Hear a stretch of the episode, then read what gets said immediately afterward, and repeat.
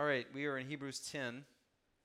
Before you can become part of one of the most elite military groups uh, in the armed forces of America, a Navy SEAL, you have to endure something called Hell Week.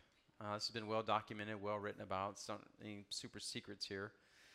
Um, recruits are put through in- incredible tests of physical and mental strength and endurance. They run long distances, they lift heavy objects, they paddle boats in the ocean. They, for several days, they're wet, cold, hungry, tired. They're not allowed to sleep very much or sometimes even eat very much. They're going through this process to try and replicate some of the most intense con- conditions of combat. By day two, they are wiped out. By day three, they cannot see straight. By day four, they are falling asleep while standing up. And if you want to quit, all you have to do is to ring this bell in the center of the camp. And the trainers are constantly tempting them this tempting them with this opportunity. If you, you want to go get a hot shower, you want to go sleep in a warm bed, you want to get some sleep, just ring the bell. Take off, get out. Trying to weed out the recruits who aren't going to make it in combat situations. Over and over telling them, just go ring the bell. And what happens when a soldier begins to walk toward the bell, there's another voice it's the other recruits telling him, don't. Don't quit. Stay. Keep at it. And there's usually two uh, encouragements, two reasons why. Number one, look how far you've already come. And number two, think about the prize that's before you becoming a Navy SEAL. Michael Kruger, in his book on Hebrews, rightly sees the parallel between the experience of those SEALs and what the author of Hebrews is saying to believers in the first century also faced with the temptation to quit because of how hard it is to continue on with Jesus and his people, the persecutions, the struggles they were facing. And this book, with one loud exhortation, is saying, Don't quit. Continue on with Jesus. There's no one like him. Now, we don't face the same temptations of persecution today that they faced then. There are some professing Christians today who are trying to make it seem like we in the West are facing the same persecutions. We're really not.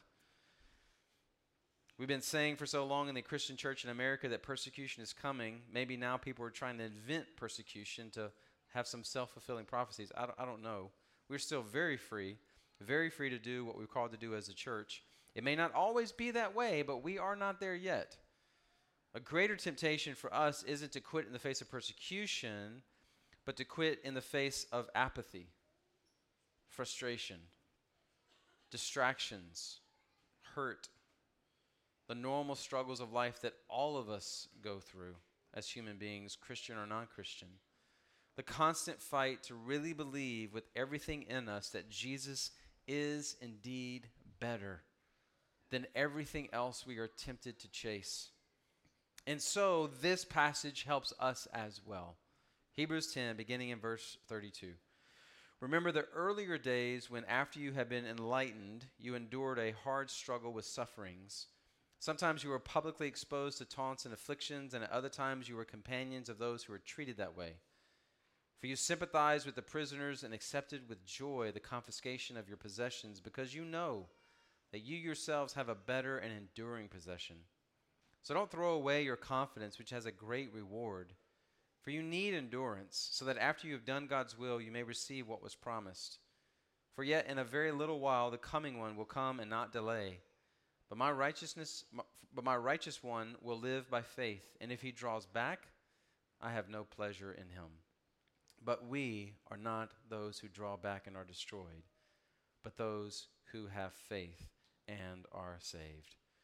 This entire closing section of Hebrews 10 has been this encouragement, exhortation, and warning, just kind of repeated. Because of who Jesus is and everything Jesus has done for our salvation, redemption, draw near into God's presence. You are invited and wanted. Hold fast to your confession of faith. Draw near to each other in community. You're going to need each other more and more as we head to the final day when Jesus returns. And then last week, we saw probably the strongest warning passage in the book, a reminder that to turn away from Jesus and turn away from this life we're living as his people is to only find God's wrath, condemnation, and judgment. And then the author comes back to what he really thinks about them. This is really not true of you, he says. But if you're going to be a people who don't quit, who don't ring the bell, you're going to have to look back and you're going to have to look forward to maintain faithfulness and steadfastness, you have to look back and you have to look forward. So let's first look at a look back. Verse 32. Remember the earlier days when, after you had been enlightened, you endured a hard struggle with sufferings. Now, enlightened here speaks to the idea of conversion. Your eyes were opened, you received the knowledge of the truth. We looked at that last week, and this public identification and transformation from Judaism into Christianity brought about a, a hard struggle with sufferings. And he goes into more detail in verse 33. Sometimes you were publicly exposed to taunts and afflictions, and at other times you were companions of those who were treated that way. Sometimes you received the ridicule of taunts and afflictions, but sometimes you struggled and suffered because you stood next to those who received the taunts and the afflictions and the accusations. Same thing with prison, verse 34. Certainly, some of them were, were imprisoned, or they stood with those who were imprisoned, and their own property and possessions were confiscated. Simply because they were identifying with the prisoners. Now, for historical context, there's evidence of a persecution of Jewish Christians in Rome that happened under Emperor Claudius around 49 AD that this could be referring to. An uprising in the Jewish community caused by the presence of Jewish Christians who were probably proclaiming Jesus as the Messiah, and the Jews reacted like they did in many other cities and says, That's blasphemy. Who do you think you are? You can't say that. So Claudius comes along. He doesn't like this uprising. It's, it's unsettling to the Pax Romana, the peace of Rome. And so he expels the Jewish Christians from Rome and the Jewish synagogues because they're troublemakers. It was marginalizing, it was humiliating. And we are, this is written in the 60s AD, we're just a few short years from an even worse persecution that's about to break out uh, under Emperor Nero, who blamed the Christians for the great fire in the city of Rome. And at that time is when Peter and Paul were also martyred for their faith. And that's about to happen. Now, we don't know for sure if that's the context of what the writer's referring to, but if it wasn't, it was something very similar that caused public taunts, afflictions, which carries with it the idea of violence imprisonment, the confiscation of private property. This is what they've all experienced together. But the focus is not on the hard things they've experienced together, but how they've responded to the hard things they've experienced together. Verse 32, they've endured. Verse 33, they were companions to the sufferers. The verse 34, they were sympathizing with the prisoners and accepted with joy the confiscation of their property because they were such sympathetic companions. Accepted with joy the confiscation of their property. This is not begrudging companionship or fellowship. This is wholehearted fellowship. Whatever hard we face, we face it together, and we rejoice together, and we weep together, and we suffer together. If me being your sympathetic companion right now means I suffer too, I joyfully embrace that reality. What an incredible description of the body of Christ.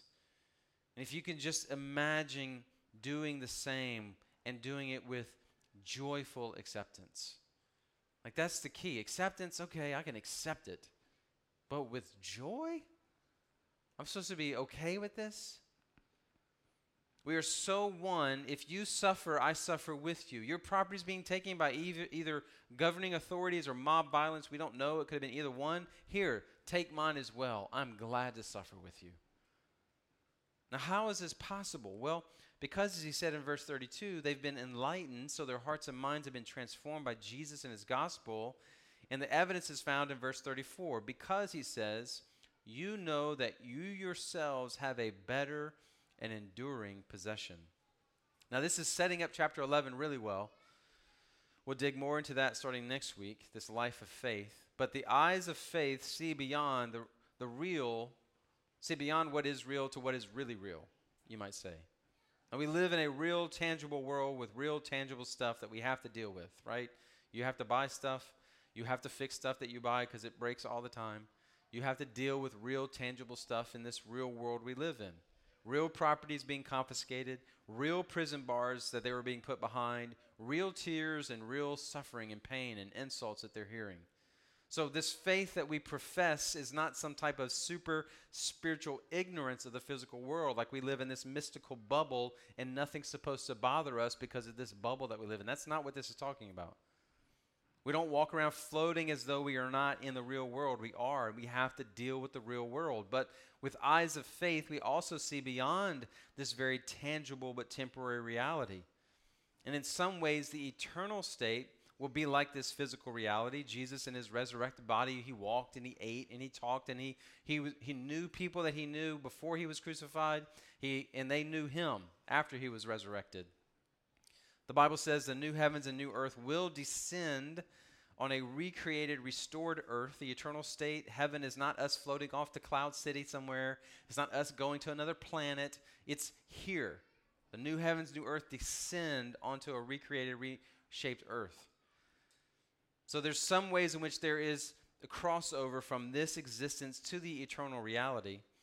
And this better and enduring possession will far surpass the best of this temporary, tangible existence. But I don't think the writer is saying you accepted with joy the confiscation of your property because you know you have a mansion in heaven coming. You know you're going to be walking on streets of gold one day. He says, they have a better and enduring possession. There has to be something we have now that is so real, so tangible, that we can have joy even as our possessions are being confiscated. And what they already have that could possibly give them that kind of joy is, of course, Jesus. They have Jesus. He, he is the ultimate fulfillment of all of this. He is the ultimate treasure of heaven. It's not the golden streets that we're going to be going crazy about in heaven, or the mansion that we have, or whatever that dwelling is going to look like. It's not getting to see grandma or grandpa or whoever is, is going to be up there with you. Lord willing that they, they are. The ultimate joy of eternity in heaven is being with God being his people, unhindered by sin, unhindered by time, unhindered by anything that would get in the way of us enjoying him. He is the greatest treasure of everything that we talk about. Having him, enjoying him, knowing him, living as, as we're encouraged to do in this passage, drawing near to him, enjoying living in his presence if you are enjoying the blessings of God and not God, there needs to be a heart check. Because He intends for us to enjoy Him more than the things that He gives us. He is the gift. And we have Jesus now. So that even as we're losing possessions because we're identifying with those who are suffering and being persecuted, no one can take our greatest possession. No one can take our greatest treasure. Kill us, and we, then we just get more of Jesus, more than we already have. This is the ultimate way of faith. This is the ultimate eyes of faith. This is the ultimate way God's created us to live and enjoy Him. Jesus is our enduring and better possession ultimately. You can take everything me, from me, but you cannot take Jesus from me. A popular worship song of the last 20 years In the morning when I rise, give me Jesus. You can have the whole world. Give me Jesus. When I'm alone, give me Jesus. When I come to die, give me Jesus. You can have the whole world. Just give me Jesus. Does that resonate in your heart right now? Yes, that's who I want to be. Yes, God, help me. That's the deepest core of our being. Yes, that's the person I want to be. And, and a much older song goes like this I'd rather have Jesus than silver or gold. I'd rather be his than have riches untold. I'd rather have Jesus than houses or lands. I'd rather be led by his nail pierced hand than to be the king of a vast domain or be held in sin's dread sway. I'd rather have Jesus than anything this world affords today. I'd rather have Jesus than man's applause. I'd rather be faithful to his dear cause. I'd rather have Jesus than worldwide fame. I'd rather be true to his holy name.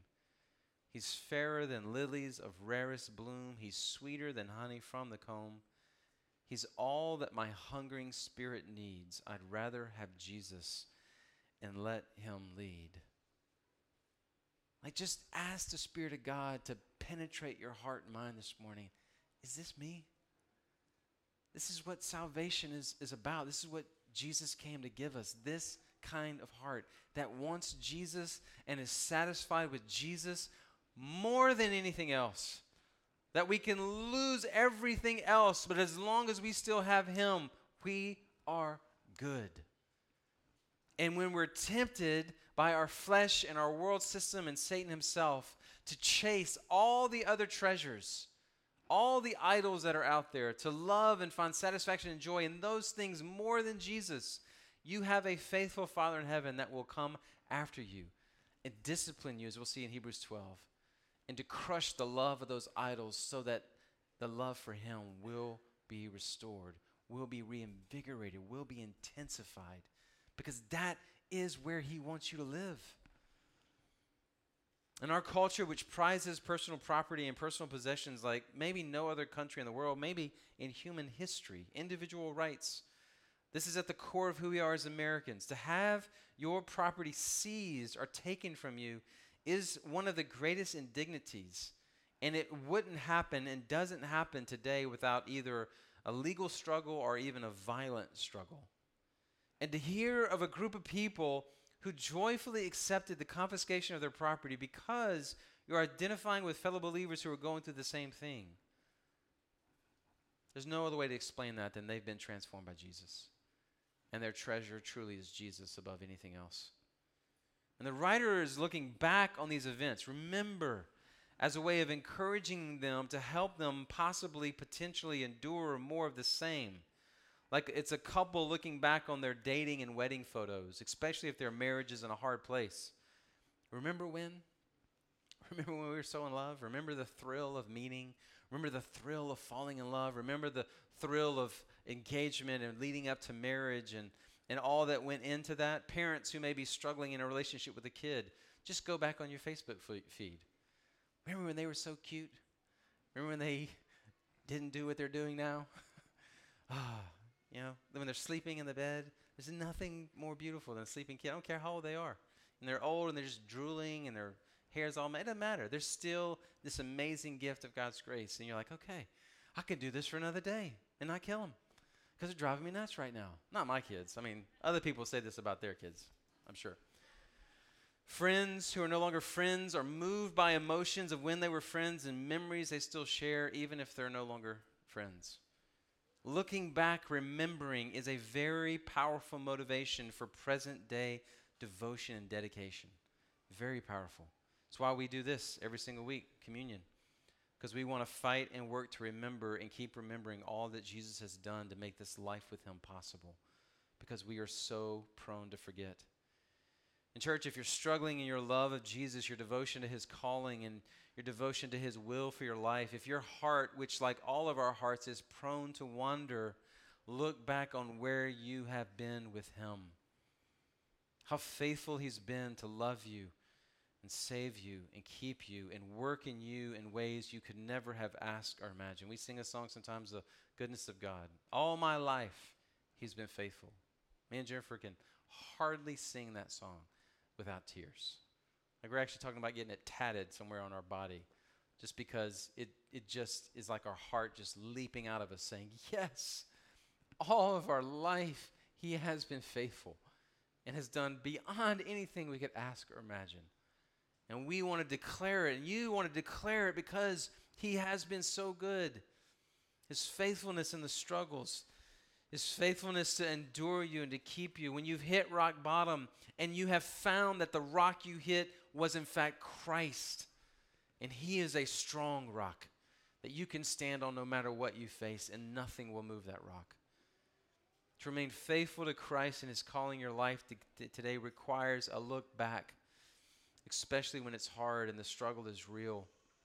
We've been here before. Jesus is with us. He is present, He is faithful, He is kind, and He won't leave us nor forsake us. And so we keep pressing forward. Like a big part of our missional communities as we launch out our missional communities this far, and, and we're, that's about to happen in more ways. Right, right now, we think we have four missional communities. If you don't know what I'm talking about, if you're, hey, I don't, I don't think anybody's talked to me about being in a missional community, just let me or, or Joseph know before you leave today. Uh, or text Jesse if you have his number. Um, and we'd love to find out how to connect you with a small group, missional communities doing life together in our city, pressing the gospel forward. But a big part of what they're going to do as they begin to meet this fall is simply share stories.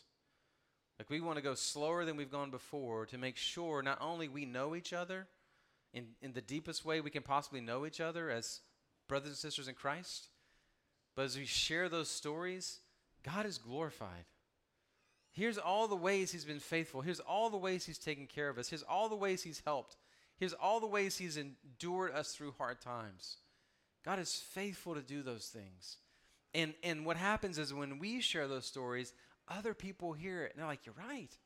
He is amazing. I have been through that. If I ever go through that, I'm going to remember this story. But then we also hear it again. And it's a reminder to our soul He is amazing. He is faithful to keep us no matter what we go through. Don't ring that bell because you remember how he's been faithful in the past.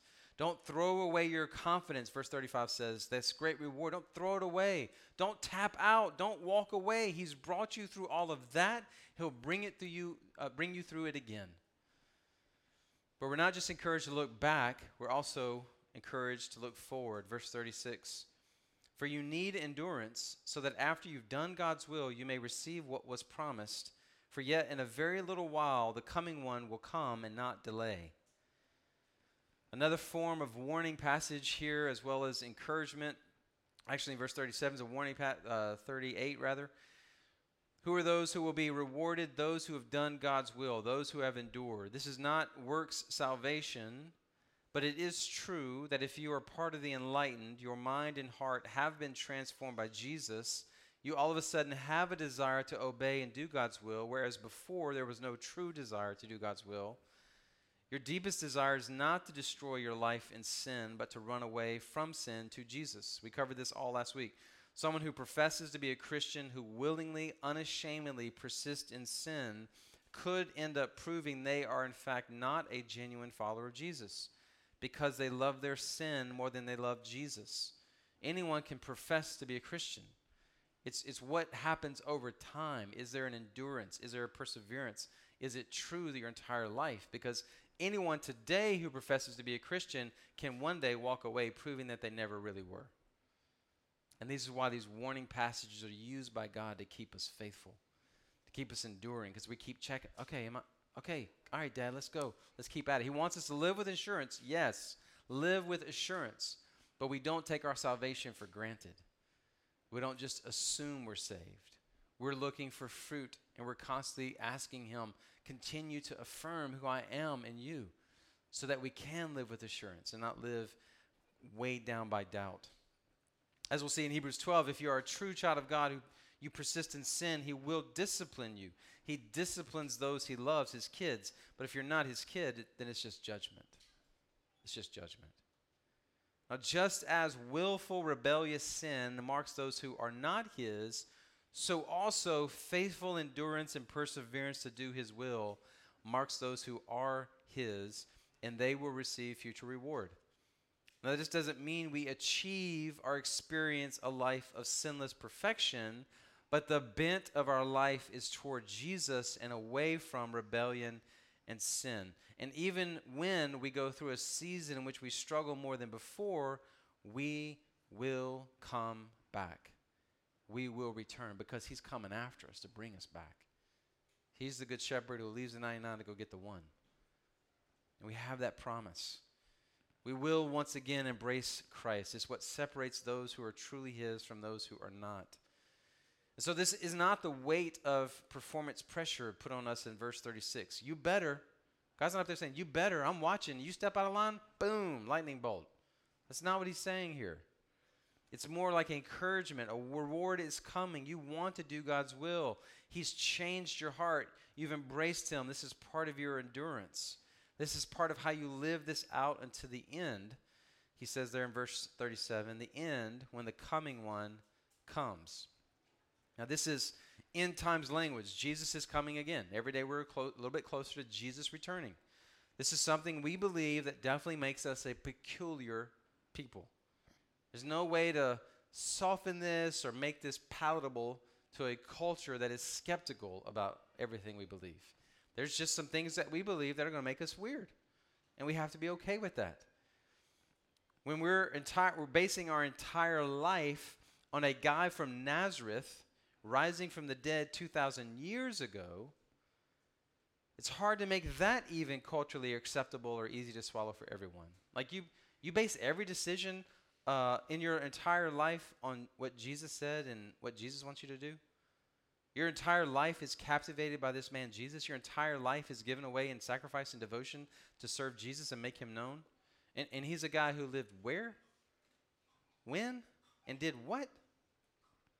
But it's who we are. We are a peculiar people. And oh, by the way, we also believe he's coming again.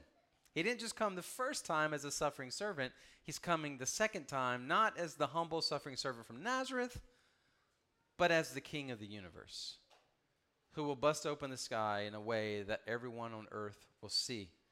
He's not going to be the little baby in the manger, he's going to be Revelation 19. I saw heaven open, and there was a white horse. Its rider is called Faithful and True. With justice he judges and makes war. His eyes were like a fiery flame, and many crowns were on his head. He had a name written that no one knows except himself. He wore a robe dipped in blood, and his name is called the Word of God. The armies that were in heaven followed him on white horses, wearing pure white linen. A sharp sword came from his mouth, so that he might strike the nations with it. He will rule them with an iron rod. He will also trample the winepress of the fierce anger of God the Almighty. He has a name written on his robe and on his thigh King of kings and Lord of lords. yes, we really believe this is going to happen in a very real, tangible way. He's going to bust the sky open. The time for proclaiming the gospel will come to an end. His grace and mercy will come to an end. It will only be his people and those who are not his people and the eternal state will begin. And we desire to remain faithful to the end because if you keep reading in Revelation, those who aren't with him are against him, and it does not go well. It's not like this great battle you might see depicted in movies. Who's going to win, good or evil? No, no. There's no battle, there's just a massacre. A look forward keeps us motivated to endure, stay faithful to Jesus, not because we're afraid if we step out of line, we're going to eat a lightning bolt. But because we've seen Jesus through the eyes of faith and there's no one like him, when you really see who he is, as the writer of Hebrews has been declaring for 10 chapters, why else would you cast your lot with anyone or anything else? Who else is like him? Who else has his character and nature and, and, and, and, and qualities and attributes? Who else has done what he's done for you, for me? Why would you pledge your allegiance to anyone or anything else? Why would anyone or anything else have your heart more than him? We're not, we're not motivated to, to, to chase after Jesus through fear. We're motivated and transformed by faith. By God's grace, we see clearly. There's no one like him. Of course, he has our life in our heart. And with him, there is life, and apart from him, there's only death. But then, lastly, verse 38 39, another warning passage, another encouragement as we close out this book, uh, this chapter. Verse 38 But my righteous one will live by faith, and if he draws back, I have no pleasure in him. But we are not those who draw back and are destroyed but those who have faith and are saved. This warning passage is drawn from the book of Habakkuk, the prophet of God in the Old Testament during the time of the fall of Jerusalem around 600 BC. God revealed to this, this prophet that he was going to use the Babylonians to come and conquer and crush Jerusalem as part of his discipline of his people for abandoning him and worshiping false gods. And Habakkuk, a prophet of God, was so confused. How could this happen? It's three short chapters. You can read it in 10 minutes. The Babylonians, they worship false gods too. So, God, why would you use a wicked and pagan people to crush your people for similar sins? And Habakkuk is working through all of this turmoil in his heart, trying to come to terms with what this says about the character and nature of God. And not only does he come to realize well, it, doesn't make sense, I don't understand, I don't, I don't know why God's choosing to do this, but I know it's going to happen because God has said is going to happen. And my faith is in God and His Word, even if it doesn't make sense. The righteous, God's people, he says, live by faith live by faith in God and His Word. We believe God, even if it doesn't make sense, even if it causes us to suffer and struggle, even if, like Job, our belief in God puts us in this crucible of testing our faith so that we know that it's real. Even if believing in God causes us to be persecuted, we believe Him, we trust Him, we know He is good, we know He is at work, even when life is at its worst. And Habakkuk, the end of the book closes with this confession uh, verse 3, chapter 3, rather, verse 16. I heard and I trembled within. My lips quivered at the sound. Rottenness entered my bones. I trembled where I stood. Now I must quietly wait for the day of distress to come against the people invading us. This is where he's left. And it scared him to death because he knew it was coming, because he believes God. Though the fig tree does not bud and there is no fruit on the vines, though the olive crop fails and the fields produce no food, though the flocks disappear from the pen and there are no herds in the stalls, description of the judgment that's about to come. This is about to happen. Verse 18 Yet I will celebrate in the Lord, I rejoice in the God of my salvation. The Lord is my strength. He makes my feet like those of a deer and enables me to walk on mountain heights. Even when life is at its worst and I don't understand what God is doing or why He's doing it, my faith is in Him. Not circumstances going the way I think they should go. My faith is in Him, no matter the circumstances. He is the object of my faith, not what I think or what I want. Hebrew Christians, you have suffered much, and more suffering is coming. Where are your eyes looking? Where is your faith? How will you once again endure and not walk away and tap out? How will you suffer again for Jesus and not look for a way out? Well, the writer knows them, and while Hebrews contains more warning passages than any other book in the New Testament, the writer has so much confidence in the good work of Jesus in them. He says in verse 39, We are not those who draw back and are destroyed, but those who have faith and are saved. We are not those who draw back and are destroyed. We press in, we continue because we live in Him. Crossing Church, we are also not those who draw back and are destroyed. We don't walk away. By God's grace, we will be here doing what we do, continuing to saturate this city with Jesus and His gospel. Why? Well, we don't, we don't face persecution in our area, especially nothing close to persecution, not like these believers. But we do face temptations and the normal struggles of life that everyone faces. It's unbelievable to be, be unbelievable to me what just talking to Reed, driving over here this morning, like crazy day he had yesterday and it's happening today, trying just to get a car to drive. Sickness, illness, mental health struggles, physical issues, apathy, idolatry, malaise, depression, distraction. Maybe some are even suffering from what's called the cave syndrome. Have you heard of the cave syndrome? People who've had to work at home so much or do school at home so much that, that they're having trouble leaving the cave to go interact in normal human ways that we interacted before COVID. And they've actually labeled it the cave syndrome. And that might be where some people are struggling. But we don't quit, we don't tap out. We are together, pulling and pushing and praying and striving to emerge and remain and press this gospel and reality of Jesus forward as the people of God in this city. And beyond our cities, we send to support those who are sent beyond our city. And as we walk this out, we hear voices calling on us to quit. Maybe even we struggle with that. Like the flesh, this voice that we hate, just stop. just go home. What all this effort, all this energy for what? Does it really even matter? Just these things that go through our mind. And we are shouting to each other, don't quit. Don't walk away. Don't ring that bell. Don't tap out. Continue. Persevere. It's going to be worth it because He is worth it. And we already have Him. So let's endure. We're just around the corner from another reminder of His grace. We're just around the bend from another victory of the power and the presence of God in us. There are good things coming because Jesus is good and He's with us always. So continue to press forward by God's grace and enjoy Him. As we enter a time of prayer before we sing and then sharing communion, I just want to give you a few moments right where you are as best as you can with kids being kids. We love them, make noise. That's what is a blessing of God. But as best you can, enter this time of reflection and consider how the Spirit and Word of God is speaking to you. Just listen to the Spirit. What is He saying? Listen to the Word of God. What is He saying? Words of encouragement, words of conviction, words of life, words of challenge. Maybe even for some, words of salvation because you've never really trusted in Jesus for life and salvation.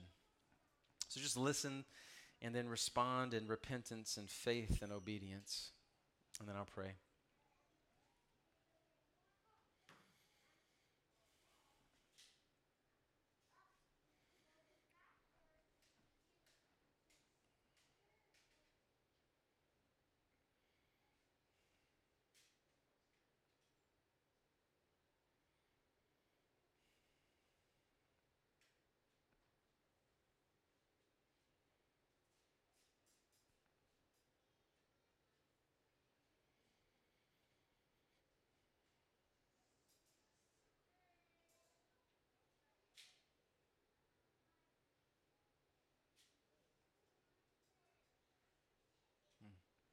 Father, you have been so, so faithful. You have been so, so good. We could spend the rest of this day going around this room and hearing stories of your presence with your people through really, really hard stuff. Some things that people are walking through right now.